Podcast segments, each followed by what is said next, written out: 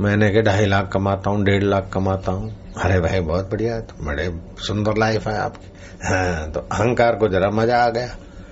अंत में तो वही राख होगी कि हज़ार रुपया मैंने कमा के खाया जिसने, उसकी भी राख और तुम्हारी शरीर की राख। एक जैसी हुई, तुमने क्या बहादुरी कर दी? बहादुरी तो यह है कि तुम अपने आत्मा को जानो, जहाँ मौत की दाल नहीं गलती, जहाँ दुख का दह नहीं जाता। जहाँ सुख की वासना नहीं, वो स्वयं सुख स्वरूप है, ज्ञान स्वरूप है, आनंद स्वरूप है, शाश्वत स्वरूप है। ब्रह्मा, विष्णु, महेश, देवी, देवताओं का पूजनीय है, वो आपका आत्मा मैं होके बैठा है। जो मैं की गहराई है वो आत्मदेव है। जहाँ से मैं उठता है, वह, उसको खोजो, मैं कौन हूँ? देखा अपने आप को, मेरा दिल दीवाना हो गया। ना छेड़ो मुझे, यारों, में खुद पे मस्ताना हो गया। अपने आप में तृप्त, अपने आप में संतुष्ट। तो रमन महर्षि कोई पूर्व काल के साधक रहे होंगे, बढ़िया। वह लेटे तो बैठे जैसे भी उनको लगा दिखा। फिर तो मैं तो मर गया तो मैं मर गया तो मर गया। तो जो मर गया तो उसको देखने वाला मैं कौन हूँ? तो मैं कौन हूँ कब मन आया तो ए, मैं कौन हूँ कि उसकी खोज खोज में लगे तो इतनी शांति इतनी समाधि के बाहर का कूड़ा कचरा म्यूनसिपालिटी वाले डालते वहीं जब बैठे रहते बैठे रहे। शरीर में घाव लग गए जंतुओं के फिर भी पता नहीं। इतना अपने मैं में तृप्ति ले लिए। वे तो खुली आँख बैठे रहते थे। बंद आँखों में तो मनोराज होता है तो खुली आँख देखते। अपने मह में टिके टिका है तो भलोकों को सहज में ही शांति मिलती। तो आपका शुद्ध आत्मा तो शांत स्वरूप है, खाली शांत नहीं, वो आनंद भी है। ज्ञान भी है, सब कुछ है उसमें। जैसे सारे ब्रह्मांड में जो चीज़ें हैं, उसका उद्गम स्थान आपका, वो चैतन्य में है।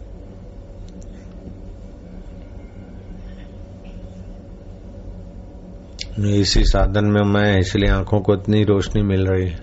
अगर सूरज में वो मैं है तो इतनी रोशनी मिल रही है।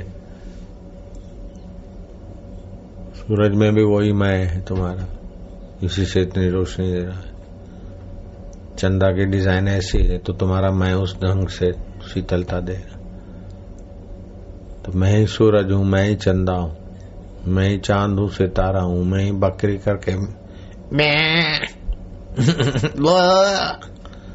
मैं मैं ही हूँ। कहीं भैंस हो गया, मैं ही कर रहा। और पशु पक्षियों का इस गले में अथवा मन बुद्धि में आइडिया टेक्निक नहीं है तो आवाज़ नहीं निकालता हूँ, लेकिन वहाँ वैसा गला है तो आवाज़ वही मैं ही तो निकाल रहा हूँ।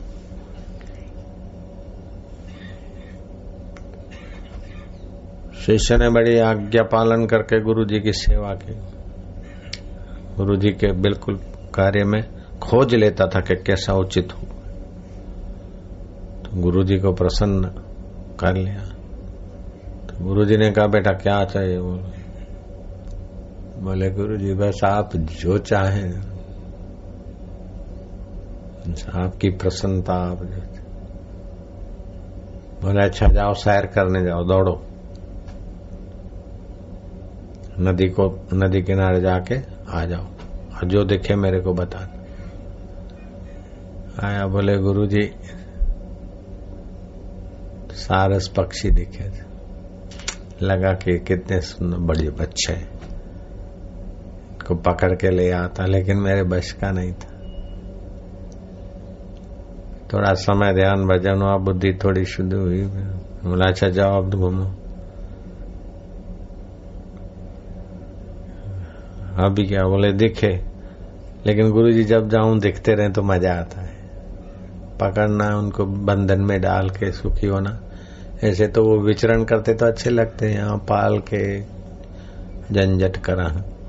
अपने मानो। तो सब अपना तो भगवान के ही है, भगवान की सृष्टि में।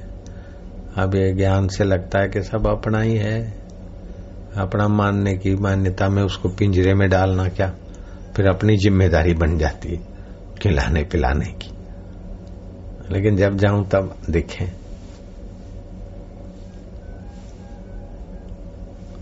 फिर थोड़ा समय हुआ, है।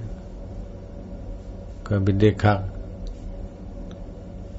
आप कैसा? हाँ दिखे लेकिन गुरु जी अब तो सत्संग से ये पता चला कि ये दिखे तो सुख हुआ, नहीं दिखे तो दुख। तो ये दुखाकार और सुखाकार वृत्ति का ही खेल है। आप देखे तो तो ठीक है। वो देखा तो वृत्ति थी, देख, ये दिखे। इसलिए सुख हुआ, और बाकी तो दूसरे जीव जंतु देखते उनको, उनकी वृत्ति में वासना नहीं होती। तो उनको कोई सुख नहीं होता। तो दिखने की वासना है तो पूरी हुई तो सुख हुआ। अगर नहीं पूरी हुई तो दुख हुआ। तो ये दुख और सुख वास्तव को होता है गुरु जी ये आपकी कृपा से अब कभी कभी होता है कि मैं ऐसा बन के उड़ान ले लू। ऐसा कभी आता है कि वो कितने अच्छे उड़ते तो मैं ऐसा बनने हूँ। तो गुरु ने कहा, अच्छी बात है। थोड़ा और सत्संग के दिन फिर गए। बोले आप कैसा लगता है? बोले गुरु जी मैं ऐसा बन के उड़ू हूँ। ये मेरी बेवकूफ़ी थी। ऐसा बन के तो मैं उड़ रहा हूँ, सत्संग से पता चला। मैं ही न उनको पिंजरे में लाने की इच्छा है, न मेरे को उनके दर्शन के गुलाम बनने की इच्छा है। कुछ इच्छा मात्र ही बेवकूफ़ी का मूल था गुरु जी गुरु जी ने कहा, ले, हो गया काम गुरु जी की प्रसन्नता मिल गई तुझे। हो गया, तुसी ब्रह्मा से ब्रह्मा, एक हो ब्रह्मा। इसी तो बात हो गया ब्रह्म ज्ञानी शब्दों से नहीं उसकी आँखों में वो ब्रह्म परमात्मा के अनुभव की चमक थी, वाणी में सच्चाई थी, व्यवहार में प्रतीति थी गुरु जी को। गुरु देख रहे थे कि फल परिपक्व हो रहा है। उतना तो जानता है, फ्रूट वाला के फल परिपक्व हुआ है कि अभी थोड़ा रखने योग्य है।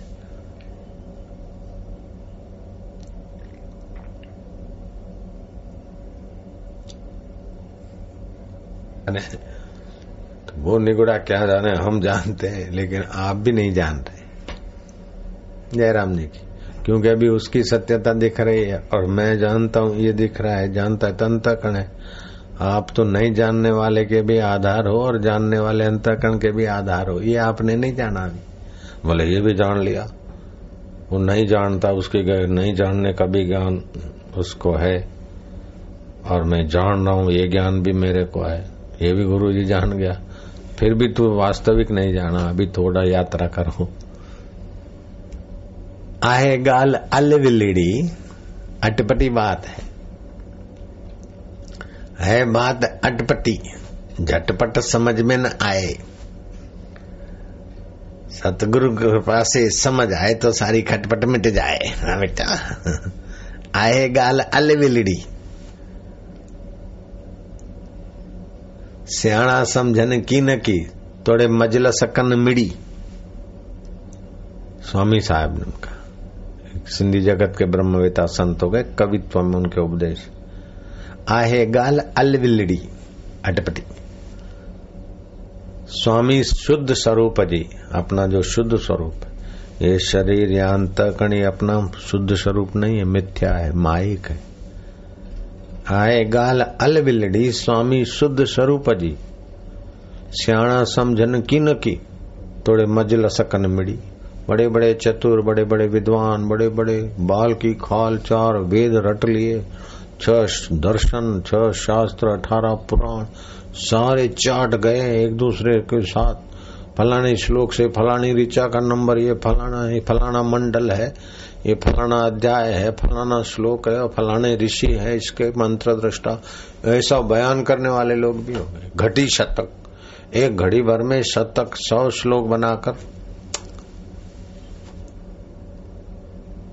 नए। शास्त्रार्थ करते जा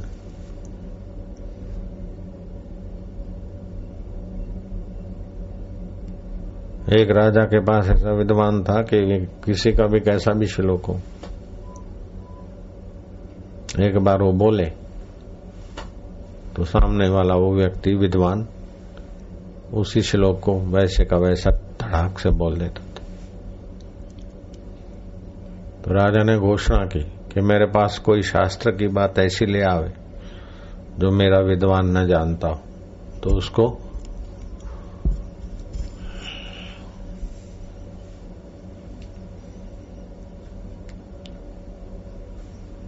हाँ इतने सोना मोहर मिलेंगे। तो कोई कैसे कैसे गुप्त शास्त्रों से कुछ न कुछ ले आवे श्लोक तो विद्वान बोले तो हम जानते ये तो हम जानते तो सारे विद्वानों, सारे लोगों को काम मिल गया खोजने का। तो इस बहाने पब्लिक का विद्वानों का थोड़ा मनोरंजन भी हो जाता और ज्ञान का भी विस्तार होता। तो एक बड़ा सियाणा था। विश्रांति पाने में। गुरु जी से पूछा कि गुरु जी ये विद्वान कैसा है? घटी शतक तो हमने देखे, घड़ी भर में शतक श्लोक बनाना लेकिन सब श्रोतव्य, सारा उसने सुन रखा है, सब ज्ञातव्य। धरती पे ऐसा भी आदमी होता है, सब ज्ञातव्य। सारे शास्त्र जान। ऐसे ऐसे ऐसे ऐसे श्लोक लोग ले जाते ऐसे ऐसे तो वो बोलता हम जानते बता देता उनका। गुरु जी ने कहा, नहीं, उसकी स्मृति शक्ति मेधावी बनने के लिए उसने उपासना किया होगा। या तो निर्गुंडी फाक के दूध पिया होगा और स्मृति शक्ति बढ़ाने के लिए कुछ उपासना मंत्र किया होगा। गुरु की कृपा तो सुनते ही उसको वैसे का वैसा बोल देता होगा। तो बोले गुरु जी बस हो गया काम। मैं इनाम जीत के आऊँगा। हाँ बोले, जा, करके आ जरा खेल। गया। तो उसने श्लोक रचा, अपना नया। कि आपका पर पिताम और हमारा पर पिताम मित्र थे।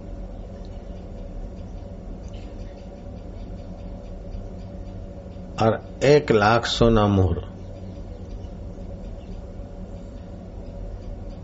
हमारे पर पितामह ने आपके पर पितामह को दी थी। राजा साहब का नाम। उनका नाम, पर पितामह का नाम और अपने अपने परदादा का नाम और उसके परदादा का नाम जोड़ के बोला, एक लाख मुद्रा दी तो उसने बोला हाँ ये तो हमने सुना है। ये तो हम जानते तो बोले, ठीक है, हम हार गए आपके राजा साहब, लाख मुद्रा दे दो। तो राजा को राम से बबलू बना दिया।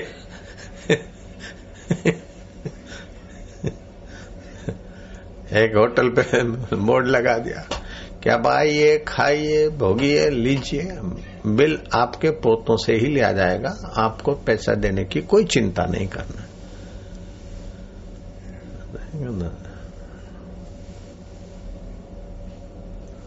तो आदमी गए, खाए, पिया। वो बिल पकड़ा दिया। बोले, ये क्या बात है? बिल तो हमारे पोते देंगे। बोले, कोई बात नहीं, ये आपके दादे खा के गए, उनका है। इस बात में कैसा मज़ा आ गया जल्दी? क्योंकि हम असत में जीते जयराम जी के। असत शरीर, असत मन में जीते तो तुरंत मज़ा आ गया। सत्य में वो मज़ा नहीं आता। हकीकत में असत में जीते तो असत में मज़ा आया, लेकिन सत्ता सत्य की थी, लेकिन सत्ता को नहीं देखा। असत में जी रहे असत में आ गए, मज़ा, बड़ा मज़ा आया। तो बापू प्रसन्न थे, विनोद में सत्संग हो गया। यहाँ हम मार खा जाते। देखा कैसे मार खा लिया आपने? अच्छा लग गया, बढ़िया मज़ा। आज तो बापू विनोद में थे अभी ये याद रह जाएगा, बाकी वो अपने मैं को हम छोड़ नहीं सकते, पर को रख नहीं सकते।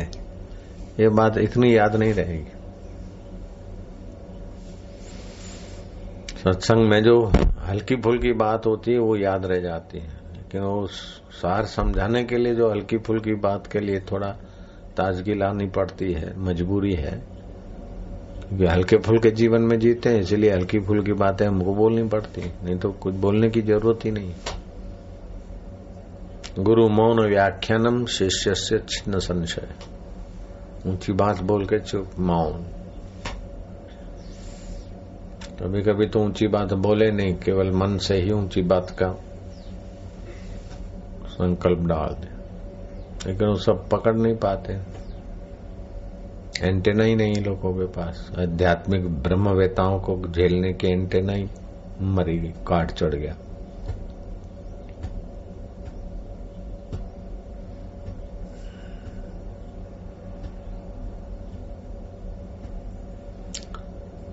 कपट से व्यवहार करते ना तो बुद्धि में ब्रह्म ज्ञान नहीं ठहर सकता।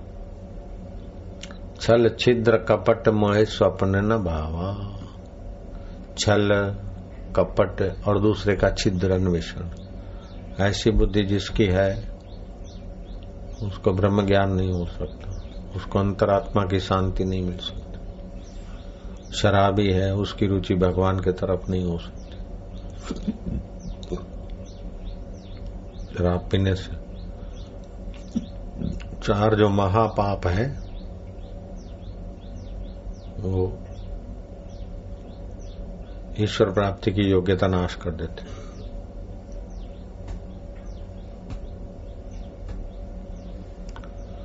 शराब महापापों में पाँच गिनाए गए शराब महापापों में गिना गया। भ्रणहत्या गर्भस्थ शिशु की हत्या। ये महापाप में गिना ओम ओम, नारायण नारायण।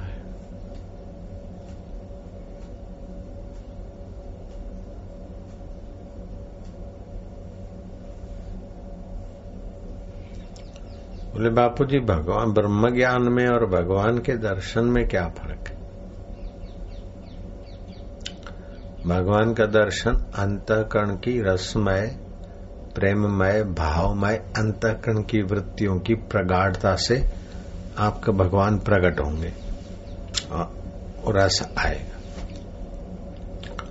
और तत्व ज्ञान ये ब्रह्म ज्ञान ये है कि जिससे अंतकरण आपकी भावना बनाता है और रसमय बनता है, और जिससे भगवान आते हैं और आप देखते हैं, इन दोनों का आधार का ज्ञान तत्व ज्ञान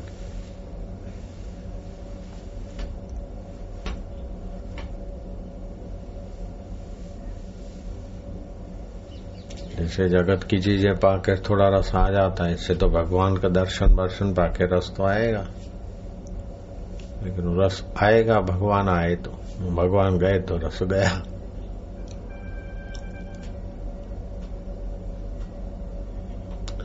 मन के अनुरूप भगवान ने कर दिया तो रस आ गया।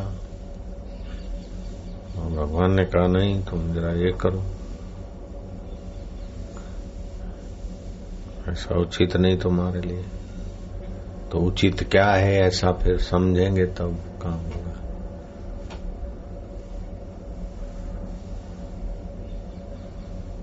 भगवान अपने तरफ़ से आग्रह नहीं करते कि यही करो। जहाँ तुम्हारी रुचि हो, कर करके थको, तब आओ, उचित को समझो। क्या चाहिए क्या चाहिए? आपकी इच्छा के अनुसार। इतना भजन किया, इतना त्याग किया, इतना तप किया तो जिस इच्छा के लिए किया, वही चलो पूरा करो बाबा। जैसे कोई पेमेंट देते ना दुकान वाले को तो जो चीज़ के लिए दिया, वही माल उसको अच्छा लगेगा। इसलिए अपनी सूझ बढ़े तो भगवान से भगवान को ही पाए। भगवान से भगवान को ही जाने। अपनी ऐसी ऊँची सूझ बने, तब ऊँचा ज्ञान की भूख लगती। नहीं तो कोई काहू में मगन को काहू में मगन। गुरु जी बस इतना बदली हो जाए और ऐसी जगह पे रहूँ, एकांत हो। वो जगह मिल गई। फिर वहाँ फिर दूसरी इच्छा पैदा हो जाएगी। ऐसी जगह हो गया, ऐसा कुछ हो ऐसा कुछ हो ऐसा हो समझे? एक भूला, दूजा भूला। भूला सब संसार। ऋण भूलिया एक गोरखा जिसको गुरु का आधार गुरु के ब्रह्म ज्ञान का आधार जिसको है, वो सीधा चलना निकल जाएगा। बाकी तो सब भूलों में ही भटक रहे हैं।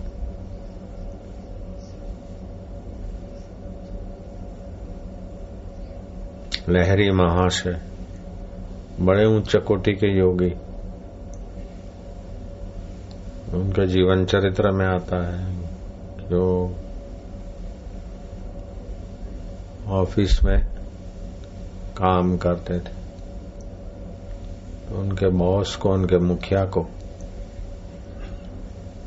वो आके अपना नैनीताल रानी खेत में एक चौकी करनी है, एक ऑफ़िस खोलनी लहरी महाशय तुमको वहाँ जाना है।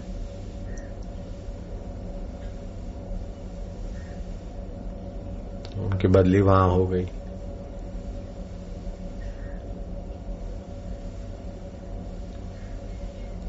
उस इलाके में पहुँचे, देखा कि हा कितना ठंडा मीठा पहाड़ी इलाका, सुंदर वातावरण आवाज़ आई कि, लहरी से? देखा कि, मेरे को यहाँ कौन पुकारा है? तो आवाज़ की तरफ़ चलते चलते चलते ऊपर, दूर तक कहीं पहुँचे। तो एक आदमी, एक संत पुरुष, हाथ पसारे हुए स्नेह से मैंने ही आवाज़ दी थी आओ आओ आओ। संध्या हो गई पहुँचते पहुँचते तो पहाड़ पे चढ़ते अब बोले देखो कैसा वातावरण कि सुंदर गुफा दिख रही है कैसा है? हाँ कि बड़ा सुंदर है महाराज वातावरण तो, तो बोले तुम्हारी गुफा है? मेरे को तो उस समय समझ में नहीं आया लहरी महाशय कवच। फिर उन्होंने बताया कि देखो, जाओ तुम उसमें जरा आराम करो। चलो मैं दिखाता हूँ। कितनी साफ़ सुथरी। कंबल पड़े। एक कोने में कंबल पड़ा था। बोले, पहचाना ये कंबल? तुम्हारा ही कंबल है। तो लहरी माशे दंग रहे कि मेरा कंबल? हाँ कि तुम पूर्व काल में साधना करते थे। फिर तुम्हारे को आगे ऐसा करो, ऐसा तो वो वृत्ति नीचे आ गई। तो उसी करने धरने में मरे और फिर कहीं जन्मे और बाबू अभी बाबू जी नौकर हो के काम कर रहे हो। ये देखो कटोरी हमने साफ़ सुथरी रखी कि हमारे लहरी आएँगे, फिर इसमें प्रसाद पाएँगे। और ये खप्पड़ देखो तुम्हारा। मुझे समझ में नहीं आ रहा। बोले अच्छा लो, ये थोड़ा तेल पी लू। अब तेल क्या पता कौन सी वनस्पति का कैसा था, उन्होंने पिलाया। ले जाओ, लेट जाओ। तो और थोड़ा लेट के क्या क्या अंदर शुद्धिकरण हुआ। और फिर पूरे काल का सारा देखा कि मैं तो यहाँ था। कैसे भटका के ये करूँ, ऐसा मिले, ऐसा पाऊँ तो इतने साल भटक। बोले इतने साल क्या कई युग ऐसे ही तो भटकते पाने की इच्छा में, करने की वासना में? पाना है, करना है, पकड़ना है और छोड़ना है। ये छोड़ना है, ये पकड़ना है। नया ठेका लेना है और पुराना झंझट छोड़ना है। पुराने से पैसे वसूल करके उससे काम बंद करना है। लेकिन आयुष्य तो अपना खत्म हो रहा है इसमें। फिर आखिर तो ये शरीर भी छोड़ना है। क्या पकड़ोगे, क्या छोड़ोगे? क्या करिए, क्या जोड़िए? थोड़े जीवन काज। छोड़ी छोड़ी सब जात है। देह, गेह, धन, राज। जरा ये ठीक कर लू, ये सेट कर लू, वो सेट कर लू, वो सेट कर लू। अपने को देह मानते हैं और देह के नाम को सच्चा मानते बस उसी में लगते हैं और उसी का नाम रहे, कोई ऐसा ना कहे कि ऐसा नहीं किया ऐसी ज़िम्मेदारी न निभाए। इसलिए रगड़े जा रहे हैं। तो जिम्मेदारियाँ दो प्रकार की होती फिर तो उन्होंने साधन किया और लहरी महाशय बड़े उच्च कोटि के संत साबित हुए। विवेकानंद भी गए थे उनके दर्शन करने। नहीं, दूसरे कोई संत गए, ऊँचे ऊँचे। परमहंस जी के साथ उनका संबंध था। उनके गुरु थे क्या ऐसा अगले जन्म के जैसे भी? अब लेखकों के लेख के अनुसार। लेकिन ये संभव है।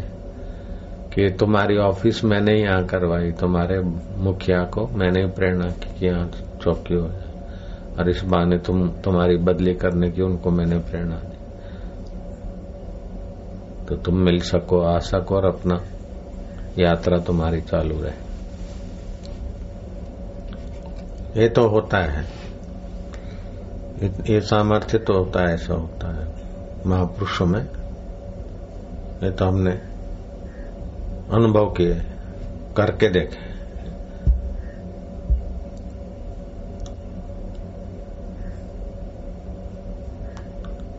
उनका अपने अपने त्व में स्थिति होती है, उनके संकल्प में ये सब खेल हो जाते हैं। लेकिन आखिर क्या?